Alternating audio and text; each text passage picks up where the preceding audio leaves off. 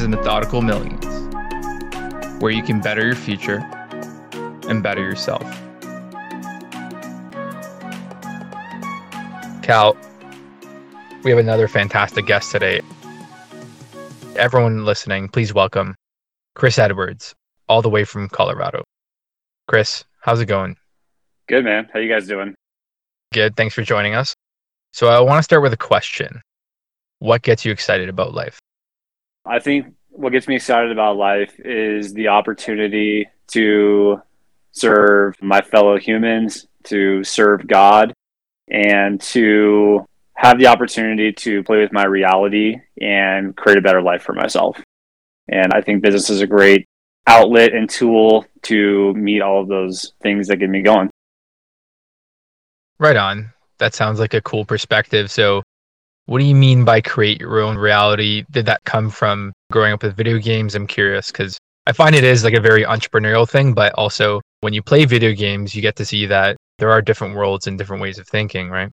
Yeah, no, that's interesting. I haven't thought about that particular point. But yeah, I did play a lot of video games growing up. Spent a lot of time playing my PlayStation 2 and my computer. So I guess that probably had some influence on me. Were you a SOCOM guy? I was a huge PS2 addict, by the way.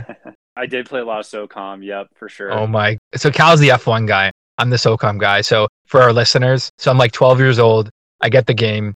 Shout out to one of my best friends, Richard. He won the network adapter at like an EB Games, which is like a GameStop. And then he ended up giving it to me because I had broadband, right? So this thing did not leave my PS2. And then I remember a couple years later, I actually got into the SOCOM 2 beta and played that. One and two were the best, of course. I think it was like eight hour days for at least five years. So that was like the last love of my video game career.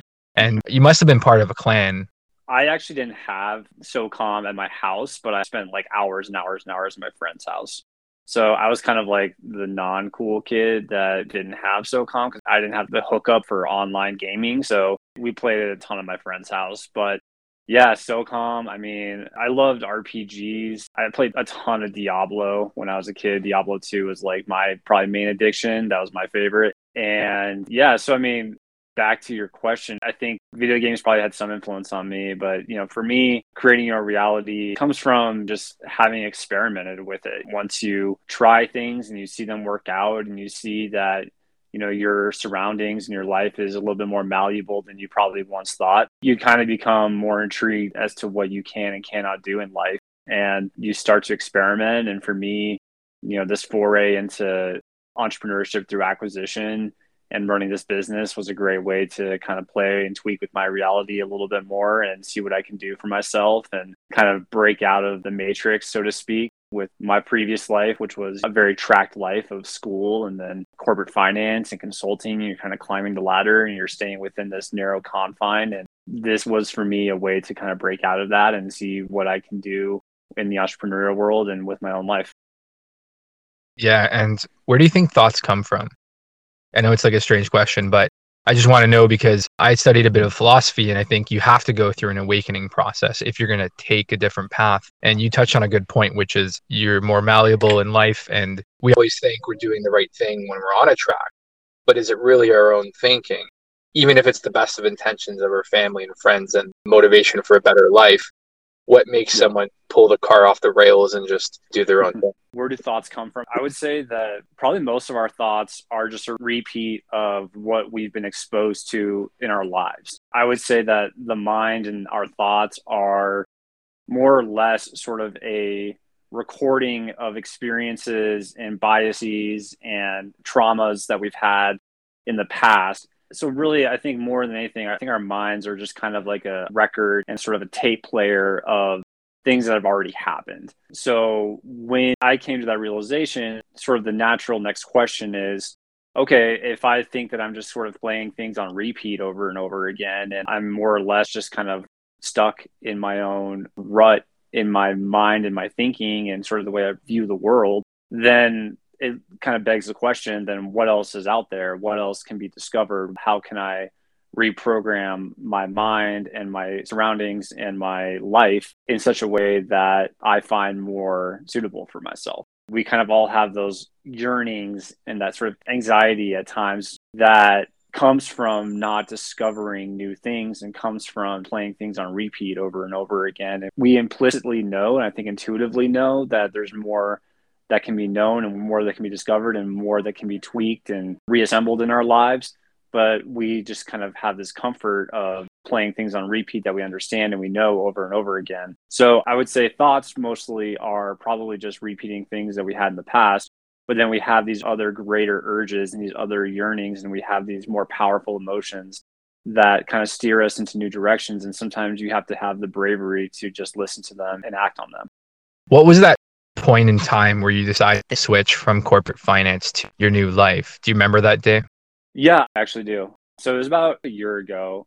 I was at home, you know, we were locked down, quarantined. I was actually in consulting at the time. So I had been traveling all around the country doing Salesforce.com projects. So, you know, I kind of always had fantasized about being an entrepreneur. I come from an entrepreneurial family. So that's kind of always been in my DNA to some degree. But what happened was I'd been looking and researching about entrepreneurship through acquisition and small business acquisitions and sort of the possibilities and the reasoning why that could make sense. So I had been studying it quite a bit and thinking about it a lot and wondering if this was a good path for me.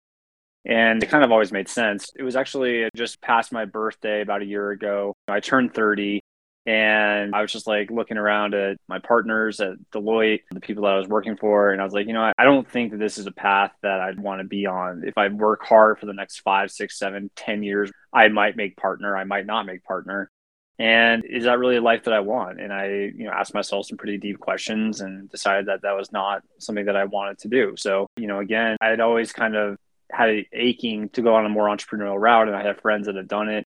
And I decided to just quit my job and go for it. I was going to burn the boats, so to speak, and take the island. I was just going to make it happen. So it was kind of like a, a moment of commitment, I think, for me that really made me take the leap, quit my job, make it happen, and have that sort of leap of faith that it's going to work out. And I believed in myself enough to make it happen. I love stories like these because a lot of times, just to myself, I wonder is it the best way to actually do what you've done? Because sometimes I think taking the leap of faith and knowing that this is what you really want to do, you will succeed eventually because that's your one option. You want it badly enough that you go for it. And I always admire a story like that. A lot of people sometimes could fail in the sense that they usually would have a plan B. I'm not saying not having a plan B is a good idea, but normally if you know this is really what you want to do and obviously you made a decision with conviction that's definitely admirable and i believe personally is usually a recipe for success. So how long have you been working with deloitte or with a corporate job let's say? So i had been working for seven and a half years. Started in corporate finance. I did FP&A, I did investor relations, I did a number of different roles. I then moved to consulting about three years ago and did that for about three and a half years. And I had a fairly successful corporate career. I was comfortable, I was making a good amount of money. It wasn't like it was a bad life. I had a good life. I'm glad I had those experiences and I had the validation of succeeding in that more structured environment. And that I'm sure, like you said, you've had a fairly successful path up until the moment you left. So that definitely inspires confidence. For John and I, we worked together in sales about seven years ago.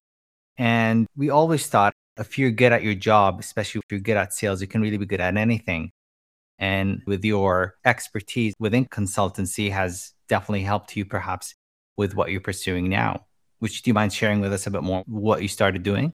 Yeah. So right now I own and operate a flooring business. So we're a retail flooring store and we provide flooring and installation services. We mostly focus on residential work. We do some commercial work, but most of our work is residential. So we do about three and a half million dollars of revenue. And to your point about skills translating over to small business, I would agree in the sense that having the sort of polished skills that you get from a corporate environment whether it be financial modeling, whether it be sales skills, whether it be how to manage up, how to manage your boss, how to manage customers. You know, those things are skills that are super valuable. And I agree would translate well into a smaller SMB environment like the one I'm in right now, where there's a little bit more checkered backgrounds. There are people who may not have the sort of same educational opportunities that you and I had. They may not have come from as successful of homes as you and I might have had. So, you know, it's a very different world. Yes, those skills translate, but then also there are a lot of things you have to unlearn about your life and your experiences and what you've sort of been conditioned for with you know school and maybe you got an MBA and maybe you worked in a big corporate environment like I did there are things you kind of have to unlearn. You have to learn how to operate in a much more hectic environment with maybe some more difficult personalities and more fire drills that come in the form of someone's house is now unlivable and you have to deal with that. So the challenges are different. They require a different skill set. They require a little bit more grittiness than we kind of get in our more tracked professions and educational lives. So for me, I've had to adjust a lot of the ways that I've operated and the way that I think and the way that I've managed people. And that's been a lot of unlearning as well as translating the skills that I did have to this new environment. Yeah, right on. First of all, congrats. That's amazing. I think 3 million revenue in what sounds like under a year is fantastic. So, do you remember your first customer? Was this also a business you started ground up, or did you go on like one of those buyabusiness.com microacquire, for example? Yeah, so I bought a business. The business that I bought had been around for 14 years. It had done three and a half million in revenue. It was growing at a decent clip, call it five, eight percent annually for the last five years. It was doing about 20, 25% EBITDA margins. So I bought the business because I believed in the small business acquisition model where you acquire existing customer base, employees, you acquire a business that has traction and momentum and clearly has product market fit. So to me, acquiring a business was a much more attractive route to go than starting from scratch. My parents had done the starting from scratch entrepreneurial route and that's a very very difficult thing to do. You know, I watched them struggle with that and I decided that it makes sense to go and buy a business for a low multiple that's already cash flowing, that already has a proven model, go and grow it and, you know, use the existing momentum to create value from there. Yeah. I think one of the best confidence building things is leveraging, you know, you have a unique lens, which is you can put your pulse on a business and say, this is valuable and I can grow it. There's so many ways to do it, whether you buy something or go from scratch. I think you have to have the confidence in yourself, like you said, and just wanted to point that seems like a very common theme. So Cal was asking and talking about success. I think that's one of them for sure. It's almost like undoubted. It's just unwavering. It's very clear. This is the thing to do. And then you do it. So do you mind me asking what the business was bought for? Maybe our listeners can learn, you know, how to negotiate a deal. I was going to say, what's that pitch like? Because you do it for a living. So I'm guessing you maybe go under market, so you're ahead of the game. You know, traditional sales negotiation. Can you tell us a bit about that? Yeah, so I bought the business for about 2.2, 2.3 times its last year's cash flow. SDE is what they call it, seller's discretionary earnings. And what that means is basically just EBITDA plus whatever salaries and benefits that the seller gets out of the business. So I acquired this for a fairly low multiple it was doing about 750K of SDE, and I've wired it for 800K, depending on how you look at it, with COVID and sort of backing out those kind of one timers. And I bought it for 1.75 million. I financed it with 10% equity, 10% seller note, and 80% SBA debt. So it was a highly levered investment. And so far, the thesis has proved out. We're growing the business the cash flow is there that we saw during due diligence. So it's a healthy business. We're continuing to delever the balance sheet. As far as negotiating the purchase price and all of that, I don't know how many people you've had on your podcast that have acquired small businesses, but it's a very challenging thing to do. It's an emotional experience for the sellers, it's an emotional experience for the buyer. It is a very difficult thing to come to an agreement on just because there's so many moving pieces. You have to think about, you know, how do you incent the employees to stay? How do you think about the valuation of the business? How do you think about working capital? How do you think about the transition plan? So there's a lot of things that go into making this deal come together. In my case, the seller was an older man who had some health problems and was looking to exit out of the business that he had been running for 14 years. So it was an emotional roller coaster, as anyone who's bought a small business will tell you. There's a lot of times where the deal you think is completely dead and there's no salvaging this. But then you kind of have a meeting of the minds. You have a broker who kind of helps cool emotions down. And eventually we got the deal done. But it was a fairly rough due diligence period for me. The seller had a lot of health problems and had some challenging personality traits, let's just say. And so that combined made for a lot of contentious calls, a lot of moments where you think the deal is dead, but eventually we got it done. Yeah, we've had at least one other small business person on here. And yeah, why I ask is because you have like the super skill of your background and you can get technical and maybe take a measured approach. And by the sound of it, it wasn't a confusing cap table. You just kind of went to the bank and said, here's 10%.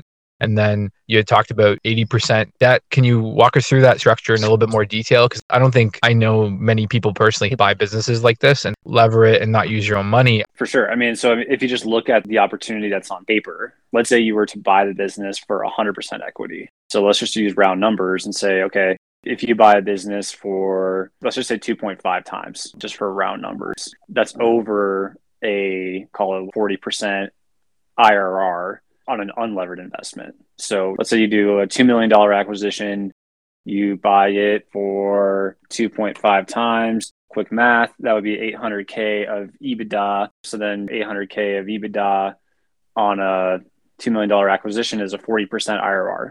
But then once you throw debt on top of it, that really juices your returns that you have on paper, right? So, I mean, right now, you know, I put about $200,000 into buying this business and it's going to spin off probably around 750k of EBITDA in a year. So that's one way to look at it is that that's like a 300% return on your equity in one year, right? And so that's a pretty compelling opportunity. There's not many markets and there's not too many opportunities out there that provide you the potential of such high returns. So just on paper, it makes sense if you can buy something that's that low of a multiple. Now, there's a reason why these things are a low multiple, right? I mean, they're small businesses, they could go to zero. You could have key employees leave. You could have competitors come into the mix. You could have economic shutdown. There's so many different things that could basically make small businesses go to zero, which is why you have to be very thoughtful about what small businesses you want to acquire. You know, for me, I looked at a lot of different businesses out there. This one was compelling to me for a number of reasons that we can get into if you'd like. But, you know, just on paper, I had the conviction that I think I could operate this thing, that I think that we could grow it, that I think we could, you know, make this store continue to be a profitable enterprise. And that's why I had a conviction to lever it up so much. And I only put 10% equity down. And that's a very, very aggressive cap table. So 10% equity, 10% seller note, which means that I owe the seller a monthly payment in the form of debt for the next 10 years and then 80% SBA debt. SBA debt is, you know, a pretty attractive loan for small business acquisitions. So the terms on that are favorable. You get a pretty attractive interest rate and it's amortized over 10 years. So you got 10 year paper on this deal and having it guaranteed by the SBA is a pretty good way to go for deals like this. So that cap table is super aggressive. But again, I had done my homework. I'd done obviously a lot of due diligence in the business. And I came to the sort of conclusion that if I'm going to go for it, I'm going to try to go big, lever up, and make it happen. And so far, the thesis is playing out. That's just fantastic. Kudos to you. And a couple things to unpack here. So for our listeners, you know, anyone out there investing in crypto, you make 3x in a year, you're probably going to be happy. But the thing I love about this is that this is 3x at a stable, if not growing return every year. Like you're going to be making that money every year on the 200K. So if you start to grow this and you can almost leave it on autopilot and then would you maybe pull out some cash as dividend payout and then go buy a second business like there's so many ways you can almost copy and paste this model maybe start a big acquisition company to just buy more i think is really exciting my next question is the whole buy and sell thing. So the first being the sales guy in me, although he was a strong personality, he did have a motivation to sell. You know, it's not like you came knocking on his door pulling teeth. Number two, as you said, maybe it's a very niche market. As I said, I don't know that many people buying businesses. So maybe you're the only buyer or maybe you're one of few. So I think those are, you know, some advantages there. And imagine you had put 100% equity, like you said, without ever being in the flooring business, probably very dangerous, right? And if you didn't, just as a risk assessment for people listening, like go tell your five closest friends to go buy a business with a hundred grand or a million dollars. Most will say, no way, I don't have the money or it's too risky. So can we talk about your thought on risk and why 10%? Why not five or 20? What made that number good? Was it strategic?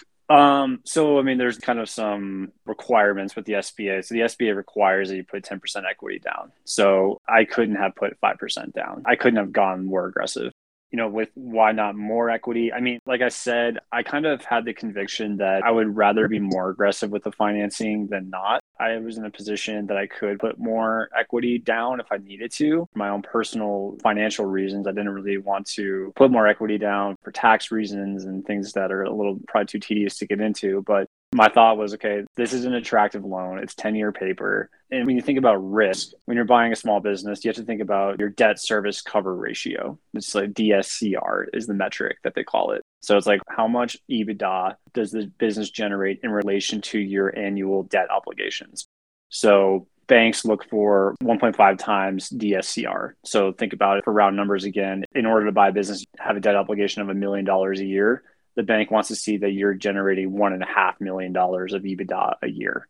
So for me, the opportunity that was on paper was more like three times DSCR. So I had plenty of cash generated by the business to cover a very aggressive financing structure that was what gave me the comfort that this was going to be a sound investment from a risk perspective. It's still very risky. Believe me, I had some sleepless nights where I was like, oh my gosh, I might have just way over levered. I'm in over my head. I don't know flooring. I don't know the market, X, Y, and Z. I had a lot to learn. So there was some sleepless nights and a lot of risks that I took. But, you know, really the business on paper could have declined 40, 50% in revenue, and I still would have been able to cover my debt obligations. So, with a business that was continuously growing and was experiencing a growth phase that was stable with its cash flow production over the last four years and was clearly able to meet the debt obligations as it was, even if I didn't grow it. And even if it did decline 40%, I would still be able to cover my debt obligations. That's what gave me the comfort to go and aggressively finance the deal. Right on. That makes a lot of sense. And so, just to tie in the last point about risk, so you sign a mortgage, you're beholden to the debt. And if you have to exit and sell, you know, like 08 housing crash, that's put a lot of people into bankruptcy. So, are you personally guaranteeing this business? Was that all, you know, as you said, the risk was measured, but in an absolute apocalypse scenario where you lose all your customers, the business is not salvageable, are you basically out of luck and then you have to kind of figure things out? Yeah, exactly. It's a personal guarantee that's on my head. I mean, that's what kind of deters a lot of people from doing this because the opportunity on paper makes a lot of sense. But then when you think about, okay, I have to get a loan that I personally guarantee for, and I can't discharge the loan. I can't declare bankruptcy on this loan. So, in no way am I able to get this loan off my head. So, it's a very scary thing. I'm still early in this journey. I'm only eight months in. So I still have a lot of debt that's on the balance sheet of the business. But again, like now that the P&L is playing out and I'm seeing that the thesis is working as I had hoped, I'm able to sleep fairly well at night. But again, it's still a lot of debt on my head. That's a personal guarantee. That's something that I had to get comfortable with. And anyone who wants to go down this route has to get comfortable with.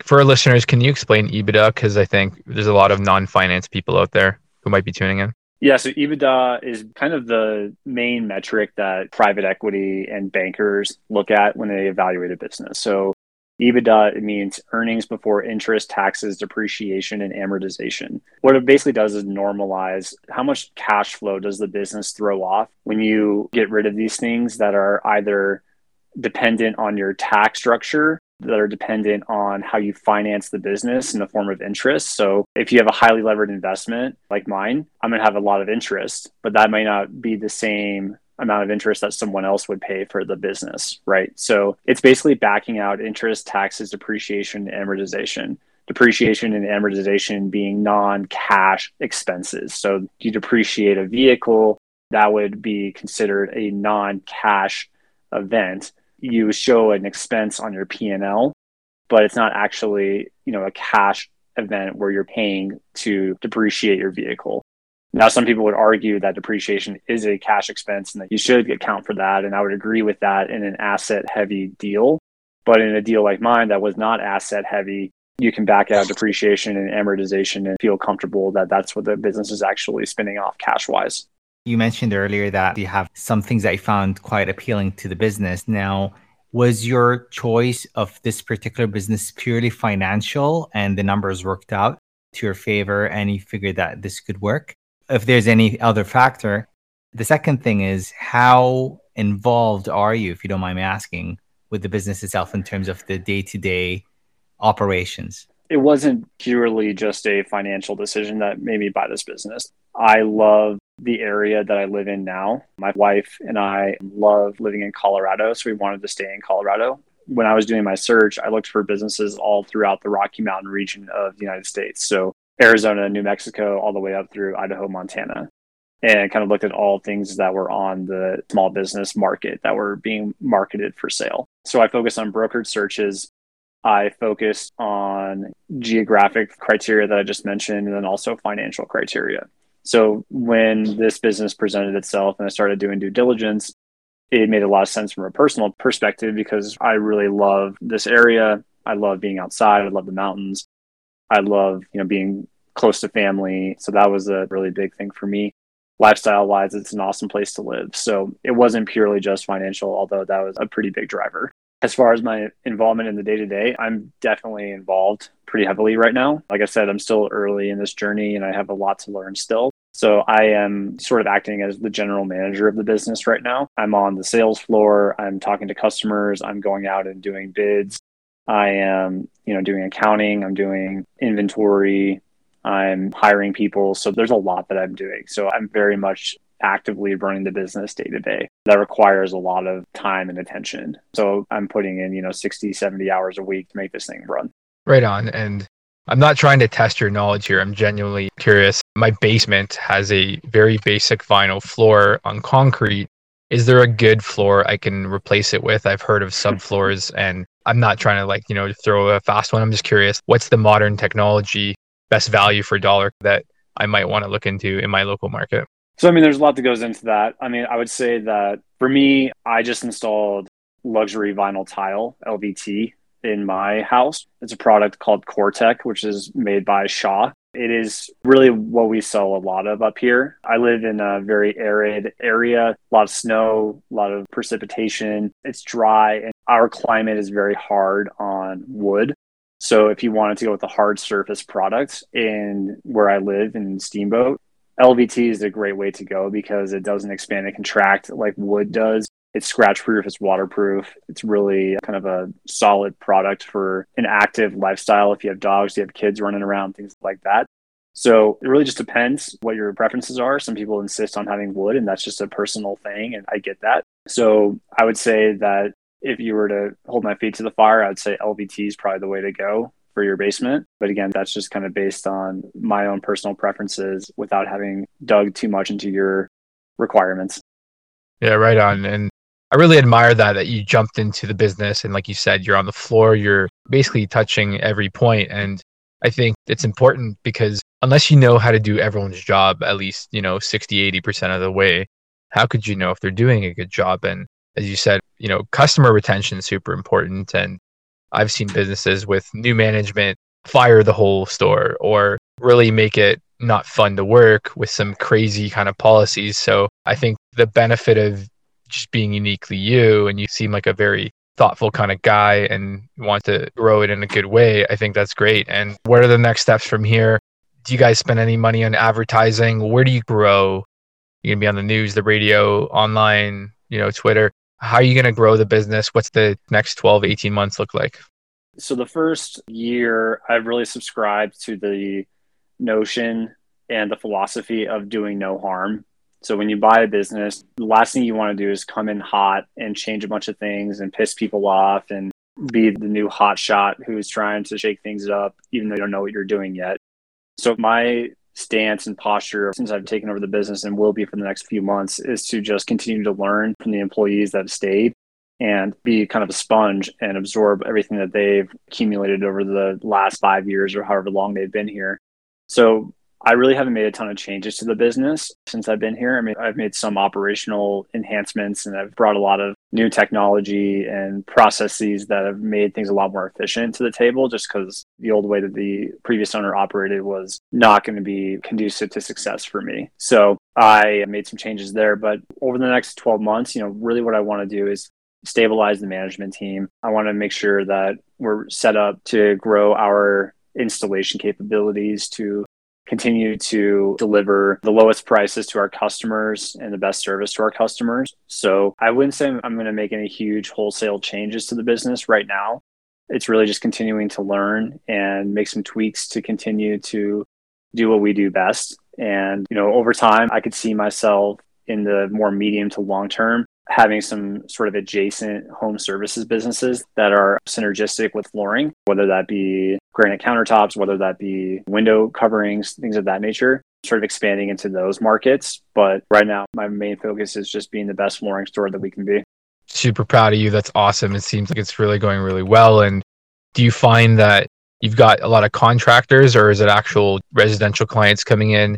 I'm curious who buys flooring to begin with yeah, most of our customers are retail customers that come in and, you know, looking to redo their basement, looking to redo their living rooms. We do have a lot of relationships with contractors around town. Steamboat's a small town. We have a lot of existing relationships with the main players around. So we have a good broad base of property managers, of realtors, of retail customers, of contractors that kind of give our business a solid foundation and a customer base. I love the story. It's just so inspiring was the closing of the whole deal process i know the negotiations were long but all the boring paperwork stuff does it take long to kind of you know put the ink down what takes the most time is negotiating the purchase agreements and all the ancillary documents that go into closing a deal. So, negotiating them is really the hardest part. That's the bottleneck. I mean, once you agree in principle on all the documents and you review it with your lawyers and you have accountants and whatnot sign off on the due diligence documents, then putting ink to paper doesn't take that long. You know, it, it probably took me 45 minutes to sign all the documents or something. I mean, that is quite a long time, and there was a lot of paper that I had to sign. But really, the hardest part is just negotiating to get to that point. Yeah. And do you have any lifestyle changes? Like, I guess from corporate, it's totally different. So, is it a different set of work hours, or are you like on a laptop seven at night trying to you know, do some extra work or what is that like lifestyle wise? Do you find it's, you know, in a good balance or I guess work in progress? I'm just curious about, you know, someone going start to finish, should they expect a total upheaval of the day to day?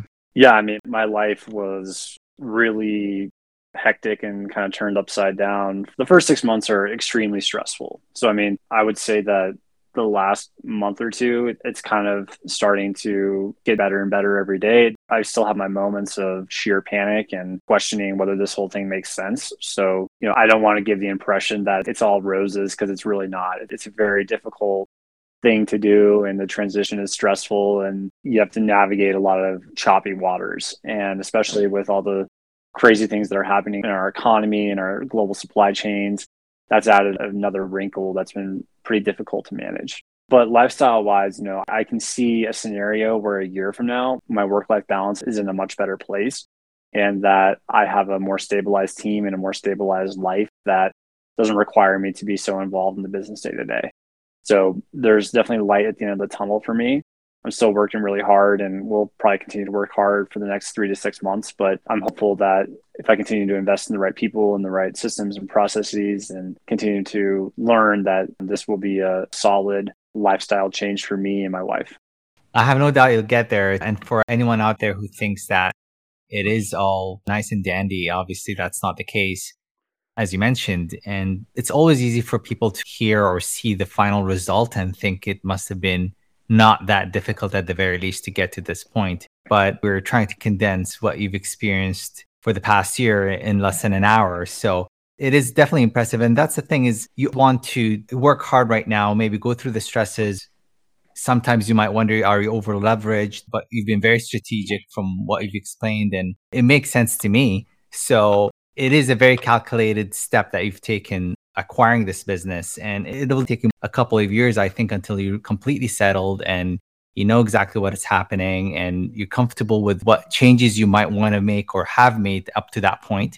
So that's just a lesson for the people out there that think things will just happen. There's a lot of hard work. And I appreciate that you've shared all of that with us because it really paints a picture of acquiring a business, the negotiation part. And once you do, you have the staff to handle, which is very important. Some people are quite attached maybe to the previous owner or their managers and some might think they should leave. Some might think that they don't like the way things are right now. So being able to just absorb and leave things the way they are and understand what really works, what needs to be improved. Very admirable, especially for someone as young as you are, very knowledgeable. I just got to say, you know, kudos to you. I'm very impressed. Well, thank you. I mean, like I said, I'm still super early and I'm definitely not in a place where I can declare victory or say that this has been a smashing success. But, you know, so far it's working it's playing out like I'd hoped, but it has been a very challenging six months that's required a lot of emotional growth, a lot of sleepless nights, and a wild ride. But, you know, I think you kind of have to go through that trial by fire in order to make a huge wholesale change to your life. Like I said, you know, corporate life wasn't going to be something that I was super interested in for the long term. And right now, if you were to ask me today, I'm glad I made this change. That could change and I could very much regret it a year from now. I doubt that, but it's definitely a wild ride to go on right now. Right on. And just as we wrap up here, is there a way our listeners can source? Like, where do I go source a business? Where would you source your next business? Where did you find this one? I mean, there's all sorts of online marketplaces for small businesses. You know, BizBuySell is kind of the most common that people reference. So, you know, there's all sorts of localized brokered listings there are you know a ton of resources in the you know twitter community and searchfunder.com that can help you find and you know procure deals to put into your funnel. So there's a lot of resources online. I'd encourage everyone to kind of get involved in the twitter community. It's an awesome small business twitter community that's really helpful. People are super willing to share their experiences and help out. So that's kind of a great place to start for people who are interested in this path. Just want to thank you so much for coming on. Look forward to your continued success yeah. Thanks for having me on, guys. Awesome. And do you have any Twitter you can plug? Where can people find you? Yeah, my Twitter handle is at Toph underscore Edwards. So T O P H underscore Edwards. Awesome. Thanks, guys. Thanks again. So, with that said, let's wrap up today's episode. Thank you for listening to another episode of Methodical Millions, where you can better your future and better yourself. Thanks, everyone.